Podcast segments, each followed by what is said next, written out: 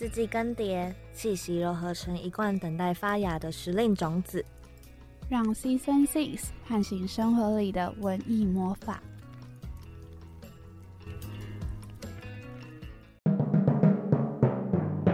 皆さんこんにちは，欢迎来到 Season Six，我是零点二八，我是 Kelly。好，今天这个 跟以前比较不一样的开场，这个声音就知道我们今天非常开心，因为我们今天的来宾是我们非常喜欢的大艺术家。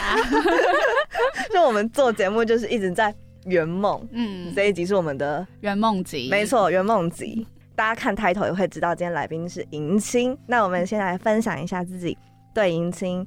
呃，最印象深刻的一件事情或者是事件，好了，那我先分享。那时候记得是迎亲去台南玩，就看到很多线档，他就每一个都会看，看完就很疗愈。重点是我发现一件蛮特别的事情，嗯，我觉得好像那几则线动，我就发现迎亲看出去的世界或是视角很特别。我觉得每个人发现到好像都是在把他看到的事情分享给大家。然后那时候我有一点就是发现，哇，原来殷青是这样看他的生活周遭的小事物那种感觉。那时候他发了一篇一面灯笼，就是晚上那个台南的街道上会有那种红色的发光灯笼，嗯，然后可能大家看到就会觉得哦很漂亮，是一片。红色灯笼很漂亮，然后说迎亲的打字，他打说他就是好像打说很像小番茄，就是一颗一颗一颗，我就觉得超级可爱，就是感觉好像从他的视角看出去的生活当中，就是充满很多想象力，或者是变得很生动那种感觉，我就觉得超酷的。我印象很深刻的是，就是我有去华山看月经展，然后就是尹清有在月经展有。嗯，替月经展创作一个描绘月经跟我们相处的那个过程，我们遭遇到的可能一些不舒服的感觉。然后我印象很深刻的是水肿，因为我其实是一个超会月经水肿的人。我觉得水肿对我造成很大的困扰，就是我自己可能已经生理期很不舒服了，然后我还水肿，我就看自己不好看，就更不开心这样子。然后那时候我看到水肿的时候我会。我会觉得很震撼，然后又很感动，因为我会第一次把一个感受吧，然后变成一个人物的那种形象的感觉，具象化。对，而且我这么讨厌水肿，但是我看银金画的水肿，会觉得它 的水肿很好看，对，它是漂亮的，漂亮的。我那时候就想说，哎，水肿，他把水肿可以画的这么好看，那我是不是也要换位思考一下？回去这样想一想，就觉得，哎，我好像应该要去接纳这样的自己。就觉得很像有种回到要善待自己的感觉。我第一次这么 这么觉得，哦，水肿还好吧？好像没有自己想的这么不喜欢。对，好，那我们讲这么多了，我们现在马上来邀请尹青加入我们的圆梦集。蕴藏在生活里的美好，为你冲泡一杯种子茶。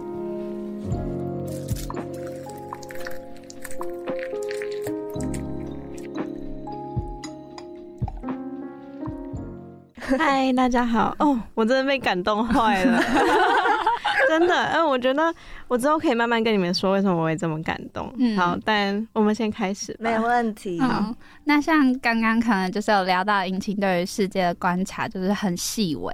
我就想先问银青说，哪方面的事情啊，会特别引起你的好奇心，然后会特别想要把它记录下来？嗯，我自己觉得。身为一位艺术家，因为我们每个人的生命是有限的嘛，那要怎么在有限的生命，然后或是我也不能去任何地方，可能最远也只有到过可能欧洲而已，我去不了北极，去不了太空，那我要怎么在这个有限的生命、有限的视角里面去创作出可以让人产生共鸣的东西？其实就是在你的生命去把它放大跟延展。就会发现，它就像是化妆棉一样，一层一层、一层一层这样子撕开，然后其实里面都有非常小的东西可以讲。然后我觉得这是作为一个艺术家很大很大的红利嘛，因为其他人可能做这件事情，他是比较没有立即的、没有立即的回报。就是如果我想太多，可能我就不喜欢我我的工作了之类的。可是我其实我发现我的工作就是要想很多，然后我就是要去感受生活的每一刻，因为这就是创作的养分。我觉得在我刚开始创作的时候，因为其实我大概在开始经营社群是大概六年之类。六，嗯，之类哦，有人有有人有做功课哦，就那时候开始，然后我在这一两年才发现，其实我前面的可能四年都没有在创作，我只是在画画而已。那时候常常会坐到电脑前面，然后不知道自己要画什么，然后觉得好像什么都可以画，可是我却一个东西都生不出来。然后那时候是没有仔细的去感受生活的里面的东西，就是埋头苦画这样子，然后没有没有养分，只有技术而已。但我觉得那那个时刻也很重要，才会引领到我到现在的地方，然后才会知道说，哦，原来这是一个过程。我觉得我每个阶段都在改变，嗯，然后每个时刻都有自己好奇的东西。但我觉得有个共同点，应该是人的故事跟情绪，因为我真的真的很喜欢了解这个人为什么要做这件事情，他的动机、他的故事，然后是什么改变他，什么影响他。所以我很喜欢任何故事的展现，例如电影，例如小说，音乐也是，它也是一个说故事的方式。那我很喜欢跟别人聊天，然后尤其是。我朋友都会戏称我是灵魂拷问手，就是我有时候会不小心，呃，太自在，就会问到很深的问题，因为别人有时候根本就没有准备好要被挖成这样。那感觉很适合做广播吗？疯狂问问题。好，我要是画不出来再做广播，抢你们饭碗。可是感觉这样就是也是帮助创作的一个原因呢，就是你会很想要知道它的背后的。原因跟状态，然后才会影响你去怎么样把它表现出来。对对对对对对，这件事也蛮帮助你在创作上面。对，所以我有发现，呃，我这一两年来画画的时间越来越久了，因为我发现我需要知道为什么我要画这个，我才画得出来，不然我好像没有办法无意义的创作，或是让我的情感带我去创作。我好像都要知道这个人的故事，还有我想要表达什么。我能解释出来的话。或是我自己内化我想要表达的东西，我才有办法画出来，变成一个有脉络的。对对对，蛮好奇是从什么时间点发现自己是就是蛮喜欢画图这件事。从小一直一直都喜欢，这都是呃我的兴趣，但我从来没有想过它会是一个职业。我还是去读会计系啊，然后就是从小都喜欢。有什么样的想法会突然觉得，哎，我想要当一个创作者，然后想要当一个画家的？嗯，一开始并不是说哦，我想要当一个画家。嗯一开始是，呃，我是先有 Instagram，然后开始把东西放到 Instagram 上面，因为我从来都不相信插画可以养活我自己。嗯，呃，这是我爸妈都一直在告诉我的事情，所以我也没有学过画画，是因为他们觉得学这件事情还是没有用的。然后放上去才发现，哎，其实很多人想要看，然后我也不知道他们为什么想看，反正他们就是就是留下来了。然后我就开始觉得，会不会我的画画其实是有点价值的呢？就开始意识到，就当你遇到真爱的时候，就会发现你其实不爱你的现任。那我的现任可能就 是我的，就是会计的学业这样。我就发现，哎，如果我很认真的逼迫自己，努力的读书，我是可以取得好成绩的，没错。但是这不是我想要做的事情，不是我真的享受做的事情，所以。我可以想象自己会走的路大概是会怎样的，因为如果我没有那么喜欢的话，我不会自己去开创。我就想想象到铺在我眼前的会计的路长怎样，就发现我其实不想要那样。我不想要我想象得到的东西，我想要的是我想象不到的。我对艺术插画的爱会让我想象不到我会变什么样子，然后这样的未知感很让我感到兴奋。我就发现我一点都不想要做会计，然后一开始是我先说我不想做会计，后来我就跑去做设计跟插画，就设计有点像，我就觉得哦，那我去做设计，因为那时候还不觉得有插画家这个东西，甚至觉得哦，应该就是平面设计师吧。嗯，然后最后接案接案就发现我其实也不想做设计，我只想画画而已，然后就慢慢变成了现在这个样子。嗯。所以是接案过后会觉得纯艺术的东西自己会比较喜欢。嗯，我觉得我现在其实也不敢说我在做纯艺术的东西，只是画画跟设计还蛮不一样。对，然后我不知道，我就喜欢用画画的方式来表达我想要表达的东西。嗯我喜欢用一张完整的图像来表达，啊然后这跟设计有点很多不一样。可是因为我也没有到真的很了解设计，但我想设计可能会需要考量很多它使用上的情境啊，然后会做很多的妥协，然后会有很多的协调。然后我可能比较任性一点，因为我觉得插画这件事情是，呃，你的风格只要大概确定了，他们来找你的话，你把它送出去，其实不会有太多的修改，哦，对，因为他们就确定说，哦，这是我们要的风格。嗯，嗯，那设计有点变成像是你要去符合他想要的风格，对要去变得比较多面向的感觉。但插画好像会是你先找到自己的风格，然后对方会因为看到你的风格，觉得哎、这是我喜欢的，然后所以来找你跟你合作。这是我采取的方式，因为我觉得，如果我要把我的兴趣当做工作的话，我必须找到一个方式，是我在做我的工作的时候不会感到内耗。嗯，那我的方法就是，那我就画我想要画的风格。前期你就要去布置很多功课，例如说，你就要让你想画的风格是被大家记得的，或者被大家看到的。但如果你因为想要接很多的案子，所以去配合很多种风格的话，那可能之后别人看到你画这个风格觉得好，他就会叫你再画。嗯，嗯，那我觉得，可是你要生存，所以有时候确实是要做一些妥协。可是就你就不用剖出来之类的，啊，嗯，就让大家看到你的时候是你想要被看到的风格。哦，对嗯耶，找到自己风格的过程，因为我觉得这件事其实蛮抽象的，但还是蛮想问问看是怎么样找到自己的风格是长这个样子。哦，我自己说老实话，我觉得我的风格，我之前有想过，但我之后就没有再想了，因为我在刚开始画的时候就觉得，哦，我一定要设定一个风格，嗯，然后这样子大家就会记得我这样。可是我就太贪心了，然后双子座什么都想要试，就是到处这个也要画，那个也要画，然后很多种风格我都很欣赏，我都很想尝试，就没有办法定下来。我就去问了我很喜欢的一个插画家前辈，因为我觉得他的风格很鲜明，我就去私讯他，他也非常非常 nice 的回应我这个陌生人，他就说你就画下去就对了，你最舒适的画法就是你的风格。然后我当时就是有点半信半疑，我就想说，好吧，那他都这样讲了，我就我就继续画下去，我先不要想这个问题好了。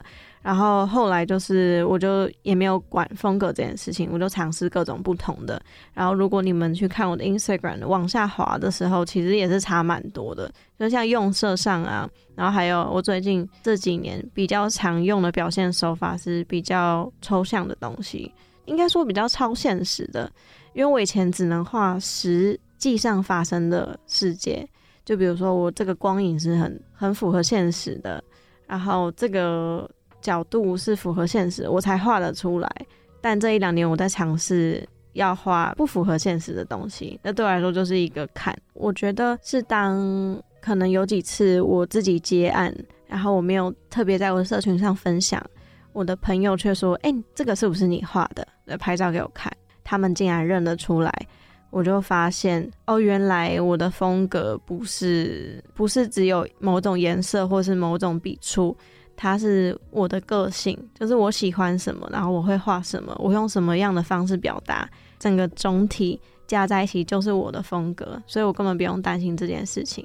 然后你也不用担心，哦，你的风格定了，呃，你被记得的方式定了，然后你就只能这样画，因为大家其实也不想要看永远一样的东西，就是你要自己成长。他可能想说，哦，迎青就是我以前小时候喜欢的的艺术家，然后现在我已经过了那个阶段了之类的，所以要继续成长。感觉就是那个灵魂都还是会在，就是随着你可能几年来的成长，就是你的风格感觉就像是那个灵魂吧。所以我觉得，如果在担心找不到风格的的人的话，可以好好的过生活，就是因为你的你的生活就是你的风格，所以你不要觉得哦埋头苦干，就是一直去做技术方面的事情。其实生活也是很重要，养成风格的元素。然后就是也是找到一个自己最舒适的方式，那或许那个就会是你自己呈现最好的样子，然后人家其实看到就会知道那个是你那种感觉。对对，而且还有一个东西是我自己觉得，在社群这么发达，这么我可以说很吵，就是很多很多的声音的年代，你其实去学某个东西或者模仿，我觉得是撑不久的，因为那个不是你，所以我觉得大家就是做自己发自内心想要表达的、想要做的人，他最后才会是真的被看到的，因为那个才做的久。那刚刚就是有讲到，嗯，迎亲是先从社群账号开始经营嘛？对。那第一次接案的过程会是怎么样？是别人来敲碗吗？哎、其实一开始接案就是我采取了一点点小小心机。反正那时候我其实是会计系的学生嘛，所以我身边其实也没有什么呃设计的资源。但是我就想说，哇，那代表说我身边的人，他们如果有设计需求，他们也不知道要找谁，可能就只能找我了。所以第一个其实是从身边的人开始，然后就是你就放消息出去，就是哎、诶我有在做插画哦，我有在做设计哦，这样如果需要的话可以找我，那他们就会来找你了，因为他们也没有人可以找。就是朋友这样子。对对对，是朋友。然后后来就是可能口耳相传，就别人也需要，然后也只认识我，所以嗯一个接一个接，对，一个接一个接。然后后来接案就是在你慢慢的把你的作品放到社群上的时候，别人也会觉得说，哦，原来你可以做这件事情。好，那我下次有需要我也找你做。而且我发现大家其实很喜欢分享，或是很喜欢介绍，所以当你不知道，我们应该都有遇过某些情形是，你朋友在找个什么的，然后你手上有一些人选，你就马上想要贴给他，就想要帮忙的感觉。也是因为你很好，所以人家才会把你介绍给他的朋友。啊，这是当然突然的告白。其 实身边朋友蛮多人喜欢引擎或是知道引擎，那他们刚开始都是因为看到那个傲娇女子的贴图系列，然后就蛮好奇那时候引擎怎么会选用贴图的形式开始这件事情。好，嗯，那时候只是一开始是很单纯的想法，那时候是 like，，然后贴图什么刚流行起来，然后我就觉得，如果我的朋友们都用我设计的贴图，一定很好玩，就是一定超酷的，就很像是我看到朋友们使用我做的商品，我也会很开心。然后，所以我就画了一个，我就只想说，就是买来送给朋友们啊，但是又觉得，嗯，贴图怎么说，它也是个商品。那既然它是个商品，我就用商品的形式去去设计吧。那我就想，那我想要用什么贴图，然后什么样子是最实用的，然后还有什么样子是可以跟现在市场做出一些区别的，又是符合我想要画的。那我就发现是傲娇女子的，因为它就是我想用的。嗯那时候就 很想要贴给所有朋友啊，贴给那时候的男友啊之类的。那贴图的形式在手机里面，就是看到朋友们一起穿的感觉很特别，就可能爸妈也买来，然后送给他所有的朋友。哦、好可爱、就很可。爱，这是一个很贴心的支持我的方式。哦，对，嗯像在跟大家说，哎、是我女儿画的贴图哦，对对对，超。Q。那迎亲是在创作然后接案之后，就已经变一个全职的创作者了吗？没错，现在嗯是全职创作者，但我觉得我也一直一直在思考，我想要走什么方向啊？我想要，嗯我想要当什么样的创作者？没有，我只是觉得我到现在这样就已经做了很多年了，但我其实都还没有真的很肯定过，或者很确定过，就是有一方面踏实，但有一方面一直还在探索这样。嗯，是觉得可能还有其他方式可以尝试嘛？还是会觉得现阶段哪些部分想要再更好的感觉？嗯，例如就会有很多思考，像是像是我要怎么做一个创作者，在这个社群的年代，不要把流量啊、追踪人数啊这些声音看得太大，因为这样子我可能真的会影响到创作的质感或本质，就会不小心的去在乎那些东西，可是又不能说哦，我就假装他们不存在。所以这些都是需要很多的思考。嗯嗯而且需要时间。对，那心境跟生活状态会特别的不一样吗？你说哪一方面？在成为创作者之后，更之前，超级不一样。我觉得超级不一样嘞欸。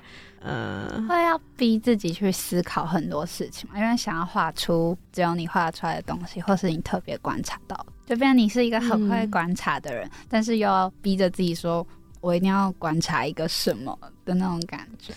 我觉得观察已经变成我本来就是我的兴趣，它本来就是好玩的东西。然后成为艺术家之后，你又有一个动力去观察。我自己觉得这不用一定要是艺术家才可以这样想，但我因为刚好有这个动力，所以很幸运的可以这样想。但我觉得成为一个艺术家真的是一个太幸福的事情了。那你们现在可以跟我分享，就是如果你想到艺术家，你会想到什么样的形象吗？或是你觉得要成为艺术家需要有什么元素？或是你觉得你在你的人生的哪个小片刻，你觉得你自己是一个艺术家？好笑，反访问。我觉得如果是一个理性的角度来看，好像会觉得他要很很能掌握自己的一切，不管是情绪 或者是，因为是变得很像是工作或是你的兴趣，他们很密切。假设他就是我的工作，好了，我就知道我什么时候应该把它分开，那什么时候又应该把它合在一起看。同时，这件事情它又是我的生活，我就觉得你好像要很知道自己整个运作的感觉。哦，需要很多的觉察，对对，生活是对自己的敏感度其实也是蛮高，感知能力是好的，这样子类型的人。那你觉得你在就是生活的哪一些片刻，觉得自己是一个艺术家？我觉得好像也可以分享，但我不知道有没有很直接的关系。就是这是我最近的兴趣。我最近刷牙的时候很喜欢去窗边看月亮。哦，对，就是我宿舍有一个 有一面窗户，然后我刷牙的时候就是会去吹风，哎，就抬头发现好像这个时间点会有一颗月亮在那里。然后那月亮就是很大很圆，所以我每次只要看到我就会许愿，就刷一次牙就会每天许一下，哦，明天想要怎么样，或是最近希望怎么样。然后有一次。一样去窗边刷的时候，发现月亮不见了，然后就觉得有点难过。然后后来是在过了几天之后，我从学校大门回来，我才发现月亮跑到这一边。然后突然想到，哎，对，就是月亮会会移动。然后我就开始去查周期，然后它每一个时间的位置不一样，仰角不一样之外，它的形状也不一样。然后我就开始去有点研究月亮，蛮有趣。就是最近好像不知道到冬天，对大自然的感知能力变得很强。然后我就很在意看到的天空或者是一些光影这件事情。温度，对对对，我也是。我有回答到问题吗？我不知道，我是觉得这件事情还蛮特别的，就是。好像只有一个人的时候会发现这件事情。我可以把它理解为，就是你觉得发现生活中小小的东西，然后平常不会注意到的很可爱的跟自己有连接的东西，就是你觉得你是一个艺术家的。对对，好像找到这个东西，我发现它，然后它跟我有点关联的时候，我就觉得嗯，很酷。嗯，我真是个艺术家。艺术家，我觉得艺术家会有给我一种他的情绪一定很重的那种特质。就是他一定会是想很多东西，然后他必须要把它说出来，就感觉他不说出来会被情绪淹没的那种感觉。都会有一个很特定的专长，就是特别擅长于什么事情，然后可以让他嗯抒发出来。嗯，那第二个问题，第二个问题是，我觉得我喝拿铁在路上跳舞的时候，哦，我之前走回宿舍的时候，晚上哦没人的时候，然后如果晚上喝拿铁，然后又听音乐，然后就可以在路上这样走那个路，可以这样跳舞，我觉得我觉得很快乐，很像艺术家，我就觉得自己很自由。哦，自由，我觉得自由蛮大的，嗯嗯，我有一阵子也觉得可以当艺术家，好好。就是如果我有一个很很大的技能，可能就是我很会唱歌，或者我很会画画，我很会怎么样，我会觉得可以当艺术家很好。因为我觉得我自己也是想很多的人，但是我好像没有一个专长去把它表现出来。嗯嗯，我觉得也不用，就是每个人都当艺术家，因为。应该说，我们好，我们就想当艺术家的要件就是你是用艺术赚钱嘛？那不是每个人都需要用这个技能赚钱，但我觉得每个人都可以有艺术家精神，就是在一些生活的片刻，你就是一个艺术家。所以，啊，我来分享一个小小的小插曲，我的小故事，这样子，就是一开始在使用 Instagram 的时候，嗯，它其实有一个东西是可以让你选择，选择你是什么，然后可能有一些人就开玩笑说自己是杂货店，嗯，你知道那个吗？对对对对，蓝蓝的。然后我一开始在使用的时候，那时候有很多人可以选，然后我就选我要当艺术家。可是那时候之前在选择之前，我没有觉得我是一个艺术家。可是我就是选了，我就觉得反正我要当，我先假装我是再说，就会发现，反正自己对艺术的理解也越来越多元，越来越广。然后我自己觉得，艺术家精神就代表着你是自由的，然后你是跳脱框架的，然后你是很有创意的，嗯，然后你是可能可以看到更多东西的，更善感的，然后你是在乎的。之类，或是你是很坚强的，就是它有很多种，像你们刚刚分享，就是有自由，还有很还有很会观察的。哎，我之前有写一段我对艺术家精神的想法，这是我放在那个演讲的结语。我我写说，别害怕异于常人，因为你是艺术家；别担心生命的变化，因为你是艺术家；别吝啬分享，因为你是艺术家。然后尽管好奇吧，因为你是艺术家。嗯，我觉得把艺术这个概念放在生活中的话，你真的会很有力量。因为可能在看一个悲剧的时候，你看到的是别的东西之类的。然后在任何事情上面，你都可以看到更多。然后是你不会担心你跟别人不一样，因为我觉得这是大家。有时候没有安全感的原因，因为怕自己异于常人。可是如果你是艺术家的话，那就没有关系。嗯，这样对，感觉就是生活里都要有一个艺术成分在，没错，才会有那种生活的感觉。对，我觉得那种时刻就是我觉得特别有生活感觉的时刻，专注在当下的感受的时候，我会觉得。这件事很重要，不然就是现在生活事情这么多，然后步调这么快，然后很多事情好像就这样过去了，然后我好像没有好好的去感受那些应该要被好好感受的事物。回想的时候会觉得有点可惜。嗯，对对对，也蛮好奇，引擎变成全职的创作者之后，这件事情它变成你的职业了嘛？可能会有两面，因为原本是兴趣的时候好像比较单纯，可能比较不会。想太多，但是变职业之后就会很多实际层面的考量。你会怎么样去自我调节？嗯，确实啊，我觉得就像是很喜欢电影的人去做电影，那他之后看每一部电影 都会不小心去观察，嗯，然后没有办法像以前一样看电影了。然后我觉得我对于插画，我之前前几天才跟朋友分享，我没有办法画画开心就好了。就是我现在是每一张图，我都希望自己在练些什么东西，或者在小突破什么东西。就我没有办法纯开心的画图了。可是我也觉得没有关系，因为这可以讲到我有一个小小的瓶颈的时期。我那时候觉得自己没有办法开心的画图，甚至有点不想画图，就会觉得我真的适合当插画家吗？我画的这么早，这样。然后我之后就。想着，嗯，可是画画不就是要开心嘛？然后我就画了一张，就是没有什么技巧，我画的很开心，我享受其中的图，然后就告诉自己说，嗯，画画其实就是开心就好。但我后来又自己推翻了这件事情，因为我发现我不是画了开心就好的人，我希望我画的好，跟我想象中的一样好，只是我没有办法接受我现在的实力不足。所以我才没有办法继续画下去，甚至也告诉自己说，其实我没有想要那么多，但其实我就是想要这么多。所以我现在知道了，对我自己的在画画上面的要求就是这么高。那我要努力的去达到我想要成为的人。我觉得我没有办法再画开心就好了，因为我就是想要这样。那那也没有关系，这就是我我做的选择嘛。就如果我就是要画画开心就好，那我其实就不需要把它当成我的职业啊，我就再去做别的事情，然后它就会是一个纯兴趣的东西而。已。可是我觉得把你的兴趣当职业的话，它一定有一些质变，就是要提醒自己，这个是你做的选择。这样，嗯，会压力很大吗？可能你画这个画，然后你很确定你这次一定要有所突破，我觉得压力蛮大。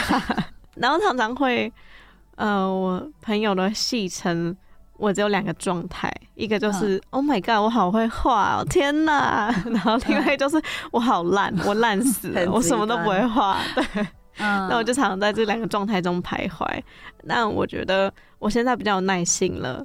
我现在虽然大部分时间都是我好烂，我好烂，但我都会告诉自己说，我现在很烂，但我之后会变强。这样，我就是继续咬着牙画下去。你就是只能进步嘛？怎么可能不进步？如果你一直练习的话，嗯，我突然想到是之前好像是某一个访谈，然后你有分享过，因为之前还在会计系里面，所以你在那个环境当下，你就会觉得你有这个专业很厉害，因为大家跟你的做的事情不太一样。对，但是当你今天换了环境，到了创作者的这个环境当下，你就会发现更多会比自己厉害的人，就是会不自觉会陷入那个比较的状态里面。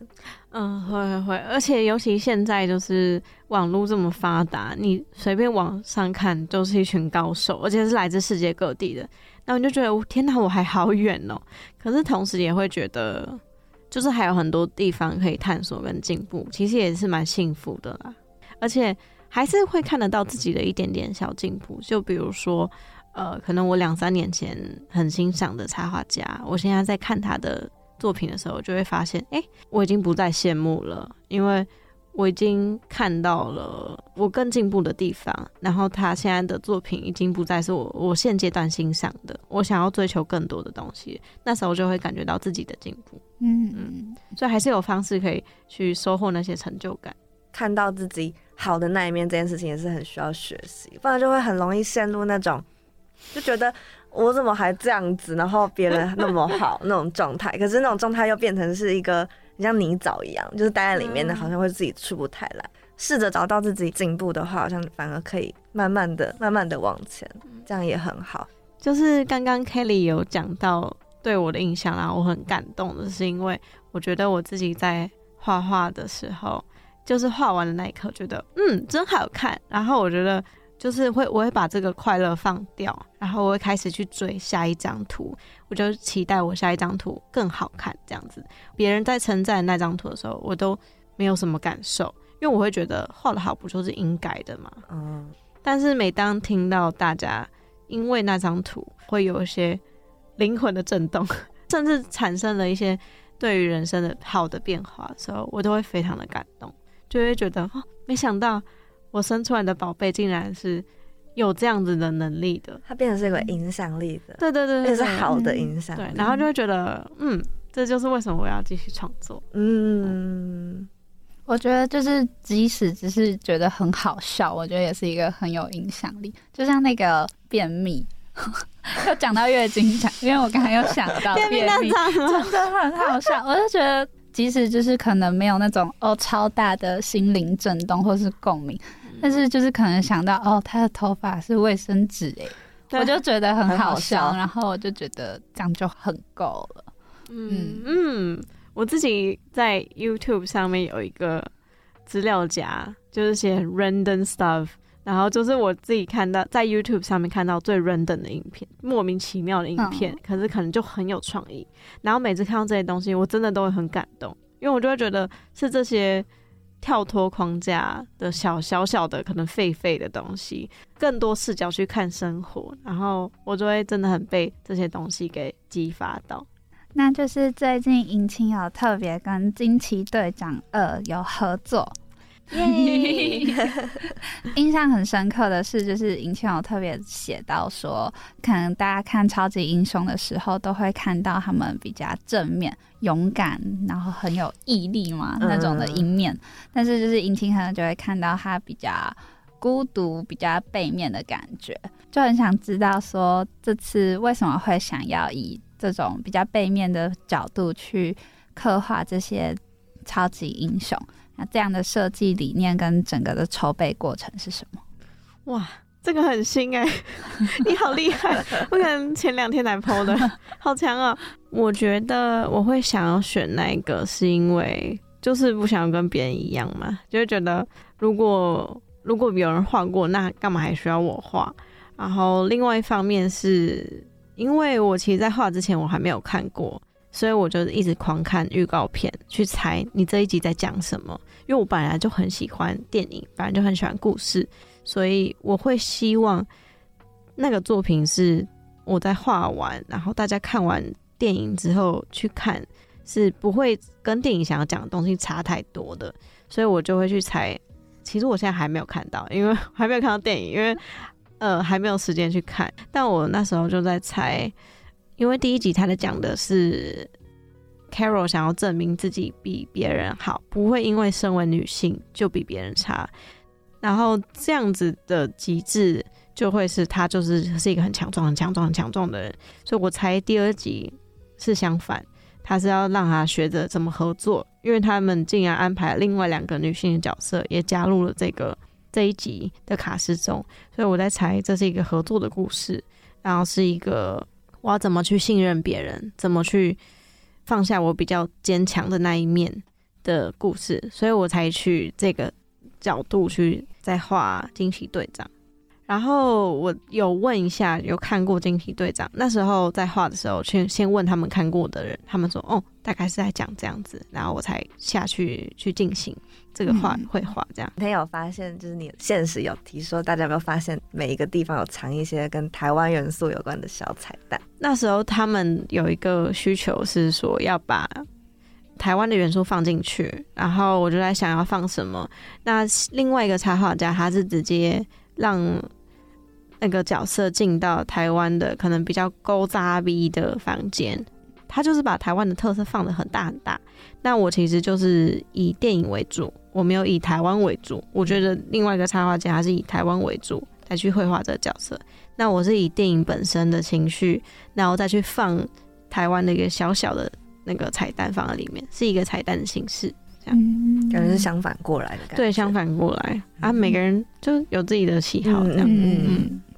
印青也跟蛮多不同类型合作过，像前阵子有跟成品合作二十四小时的不打烊书店纪念书票，还有之前的他和他的他的宣传影片嘛。在这么多种类和类型不同的合作专案里面啊，有没有让你觉得最惊喜，或者是非常印象深刻、很喜欢的一个合作？我自己啊，我都很喜欢哎，因为我觉得，呃，画到现在，我只有真的我想接的东西我才接。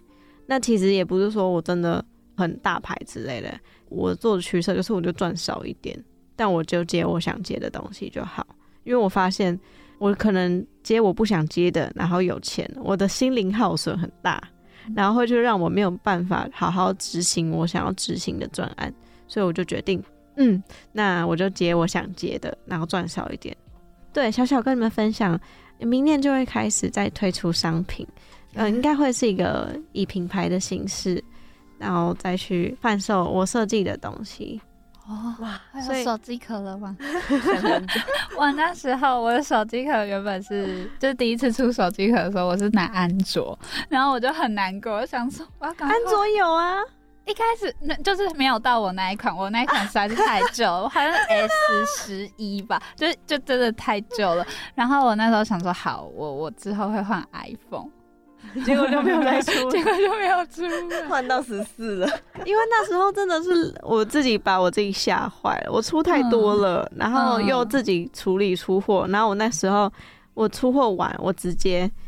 职业倦怠了一年，嗯就我直接一年就是我觉得好累，我不想画画这样，所以就有把自己累坏的感觉。所以我想到要出手机课，我觉得压力就很大。啊，因为那时候是觉得每个人都有自己的需求，有些人想要有设计感，有些人想要花俏，有些人想要黑白，有些人想要很亮的颜色。然后我我就觉得，如果我只会出一次手机壳的话，每一个人的声音我都不想要辜负。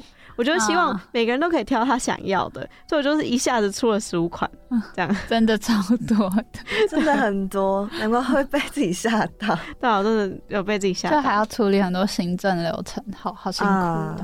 对，都变成自己有点算是一手包办的。那时候是，嗯，所以之后的品牌企划会也像是一些身边的小物嘛，就以小物出发的。嗯。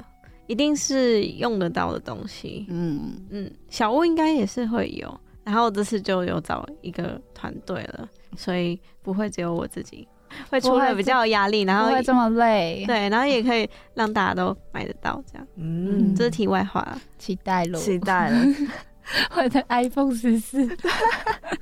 那就想问莹婷，就是在日常跟工作中面对新主题的时候，脑海是如何构成就是整个成品的样子？还是会先有一个雏形出来，还是一个灵感、一个想法？哦，你是说想要问我从接到案子，然后到生出来的时候的过程吗？对。好，其实诶蛮有趣的。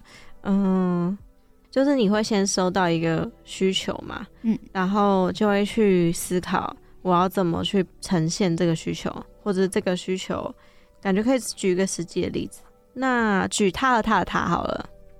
他和他的他的这个宣传影片，他们来找我的时候是希望我可以做一个像是一直放大、一直放大、无限化，你知道吗？嗯，就是一直往内。对，一直往一直一直放大、一直放大、一直放大的东西。然后那种我去做了一些研究，发现他们是使用某几个固定的 app，然后那个 app 它是向量的形式，就是它有点像是 AI，呃，它不会对，它不会失真，那个 pixel。对，它不会变 pixel，不会失真，然后所以才可以一直放大，一直放大。然后，可是我的风格不能这样呈现，所以我没有办法用那些 app，所以我没有办法给他们他们要的东西。那我就去思考，那他们到底要什么？他们其实就是要一层一层进去的感觉。那有没有别的 app 可以做到这件事情？那我就去找，去找了一个像这个叫做 mental canvas 的东西，它不是向量，不能一直放大，可是它是叠一。它是像一层一层这样叠起来，然后我可以慢慢的往往前进，哦所以它可以用我的风格，但是有他们要的效果。但是这个东西就是我完全没有用过，然后它就是一个全新的 app，我要重新尝试、嗯重新学习，而且我甚至不确定我能做到他们要的东西，我不确定成果是什么。那我觉得，呃，其实就是你要有灵感了嘛，然后实际去做做看，做做看之后。就会碰到一些阻碍，就比如说 我一开始在画的时候的风格设定，跟我最后呈现的又不一样。那个就是我要直接把东西全部都生出来之后，直接去看，然后就发现啊行不通，那我们再换一个方式。所以就我觉得不会马上画出你想象中的东西，一定会再改，但没有关系，就是慢慢去，你要去画才会知道怎么改，要怎么尝试。我之前听一个。我觉得很受用的一句话，是一个设计师的前辈，他就说：“就做做看就对了。”然后我觉得这句话很赞，就是不管什么东西，你只要不确定就做做看，反正就是在改就好。然后所以那个他他他，我试了非常多次，甚至每一幕很多东西都不是我一开始设定的，像是有一幕我想要设定他们是进入一个厅堂，走进去看到很多人在排队。最后我把整个把它改掉，我改成树林，因为我发现厅堂的东西我真的以我现在的能力我是做不出来的，但是树林也可以讲同样的概念，然后它是比较省时间，但是它张力也够的一个一个转换，所以我就是这样去做更改。那时候 每天起床就是做这个转案，然后再到睡觉，这样哦。就是很多的时间，很多的尝试叠出来的。那在就是画出这些东西之前，会先在脑海跑过一遍吗？就会会有一个想法，会会会有跑过一遍，或是不会只会跑过一遍，你会有很多的想法，每个想法都跑过，然后你才会选择你最想要做的，然后你再把它做出来之后，再把它打掉，然后再重新再跑一次，一次。然后我最近在练习一个东西，就是我不要画我第一个想到的东西，因为第一个想到就代表说它是大家都会想到最直观的方式。哦就比如说电影好了，我要怎么表示忠贞的爱？那最直觉的可能就是，嗯，不然我就得癌症，然后你还留在我身边好了之类的。那我我就不能用这样的方式。如果我想到，那我就不能用，因为这就是大家都用过的东西。我现在做练习就是，我不准自己画花，我不准对，因为花就是很明显，它就是一个很好表达的东西，花就是漂亮。然后我就是不准自己画画，不准自己画某几个东西，因为它是太常见的元素。嗯，这是给自己的练习，这样子，这样我就只能画一些别的东西了。好酷！我第一次听到这样子的想法，就是反过来想，也可以练习找到新的东西这件事情。对，就是因为你就不准自己用了。嗯，对啊，好酷哦！像是我在我在画那个惊奇队长也是啊，我第一个想到其实就是英雄就是这样嘛，那我就不准自己画那个风格啊。嗯，对耶，可以找到。别的方式表现，而且是有意识的在做这件事情。对，刚刚很前面的尹青有提到画画这件事，其实是算自学嘛。尹青在自学的过程当中，有没有发现自己在创作或者是绘画上面有没有自己的要领，或是会建议大家如果要自学的话，有没有比较好的步调？哦，嗯，所以是自学这件事上面有没有什么 paper 这样？嗯。嗯，我会觉得网络上其实真的超级多资源的，然后你就是一个资源连着一个，然后看他会带你到哪里。像是你要是有喜欢什么插画家，你就去看他的就是页面有没有，有些有在开 Patreon，Patreon 就是国外的一个网站，就是他可能每个月会缴，我可以订阅，然后每个月给他可能三百块台币。然后我就可以享有他那个月的的东西的素材。然后有些你很喜欢插画家，他会公布自己画的过程。然后有些甚至还会给教学。其实你就可以去订阅他们。嗯。然后我就因为这样子学到很多东西。就是像我昨天才刚看完一个插画家的每个月的教学，然后他在讲的是知识。那这就是我平常不会知道。可是你。去找这些资源的话，你就可以跟大师学。然后我觉得英文的资源非常多。如果是教学的话，他讲的英文其实不会到太难啊。嗯，所以我觉得可以多往不同语言的素材去找，就变成是在练习的过程。对啊，对啊，对啊，练习。那在绘画领域里面，就是引擎比较多的呈现方式是电绘嘛，就是放在 Instagram 上面。除了电绘之外，有没有还喜欢其他的美彩？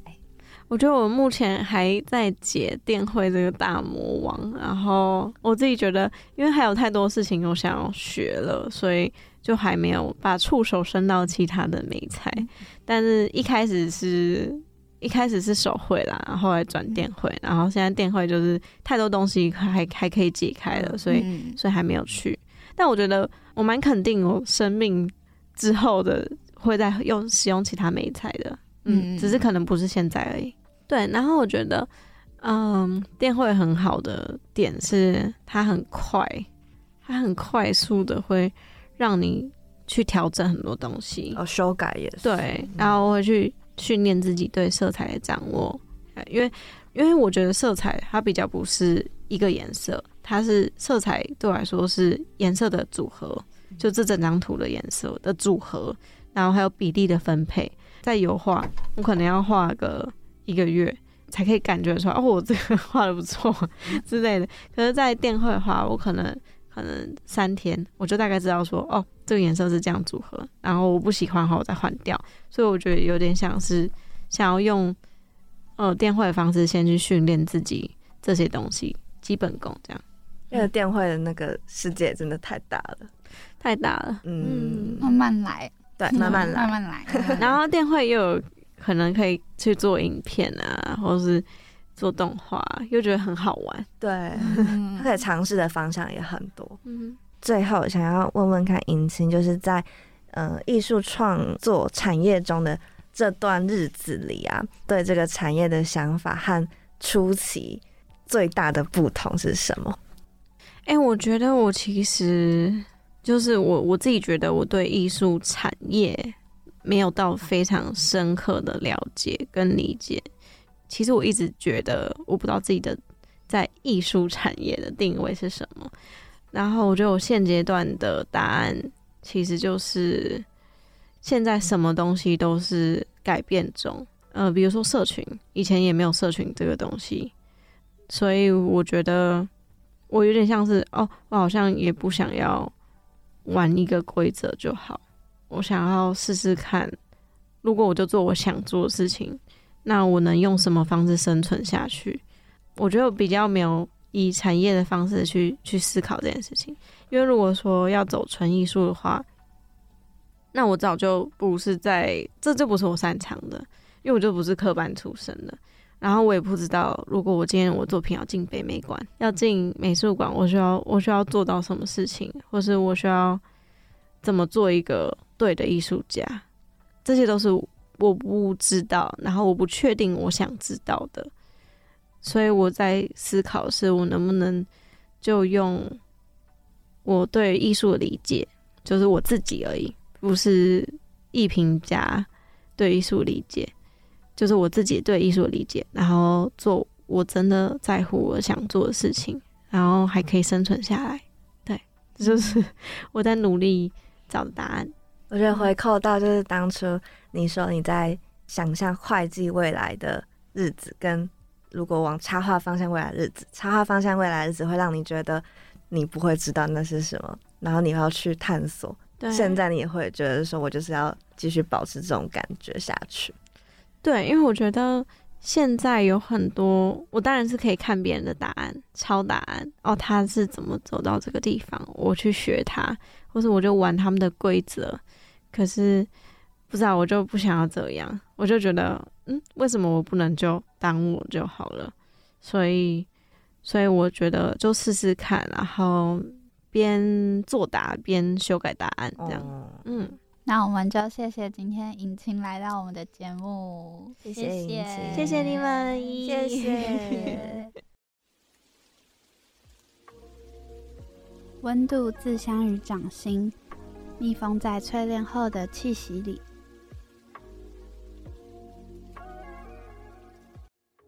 今天第一次被来宾反问问题，很特别。听到他刚开始在分享说。他和插画相遇的过程，然后他把它形容成像遇到了他真爱一样，我就觉得超酷。对他讲的超级好，就是他遇到真爱之后才知道现任可能不是他那么理想的对象。对他理想的其实是这样子，那他就是应该要去追寻他的真爱那种感觉，我觉得很浪漫，然后又讲的非常到位。可能插画对他来说是一个可以一直探索世界的一个方式，然后。用这样的方式来生活，跟成为他的职业，也好像是他一个理想的感觉。嗯，访谈完会有一种嗯，我们像朋友，然后我们在探索问题的感觉。嗯，因为尹清实在是太多问题了，超可爱。所以我们从来的路上，跟刚刚送尹清离开的路上，就是疯狂的在问问题。嗯，然后我以前可能会觉得。问一个问题，我都要很深思熟虑，或者是觉得这个问题够不够完整。刚刚透过尹晴跟我分享，就是他可能直接问我说：“我觉得福大怎么样？我喜不喜欢？”嗯，这样这是一个可能是一个蛮大的问题，但是他就是好奇你的想法，然后想听你怎么说。我觉得这样就已经就是可以足够。让我去思考这件事情，就是不一定要把那个问题问的多完整，或是做多少功课才能去问问题的感觉。而且我们从刚进录音间，就是还没有开始访谈之前，然后英青不是就有先跟我们小聊天嘛？然后那边其实让我们放松很多之外，我觉得就是刚好他问的问题，就是问我们说为什么会做节目啊？然后我们节目的。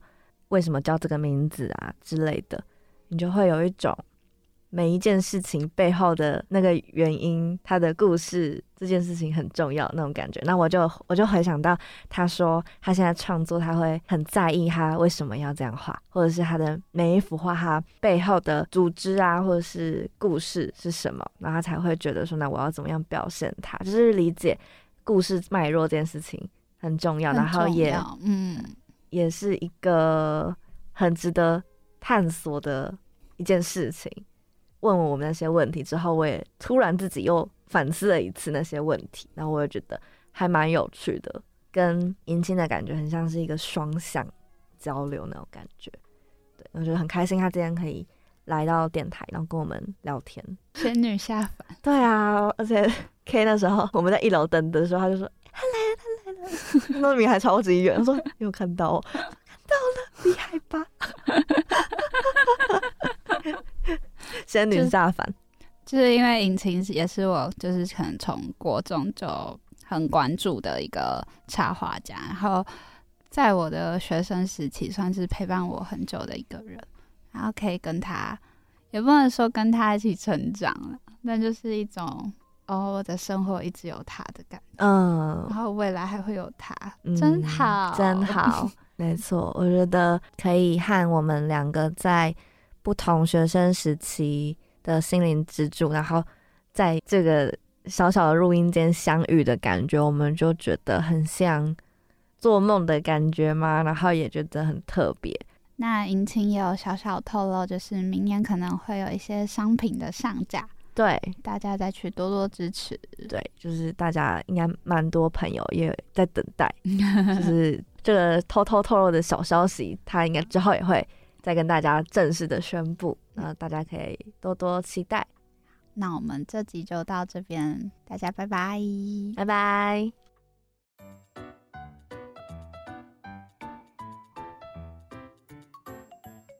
我要超开心，我们要超开心，我们今天已经设定好我们的人设了。好，你们今天是开心人生，对，今天是开心人。那我就冷静一点。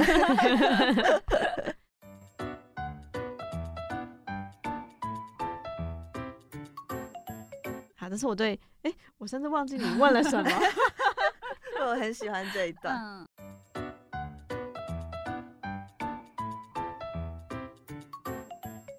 嗯，嗯，好，很突然。嗯，好，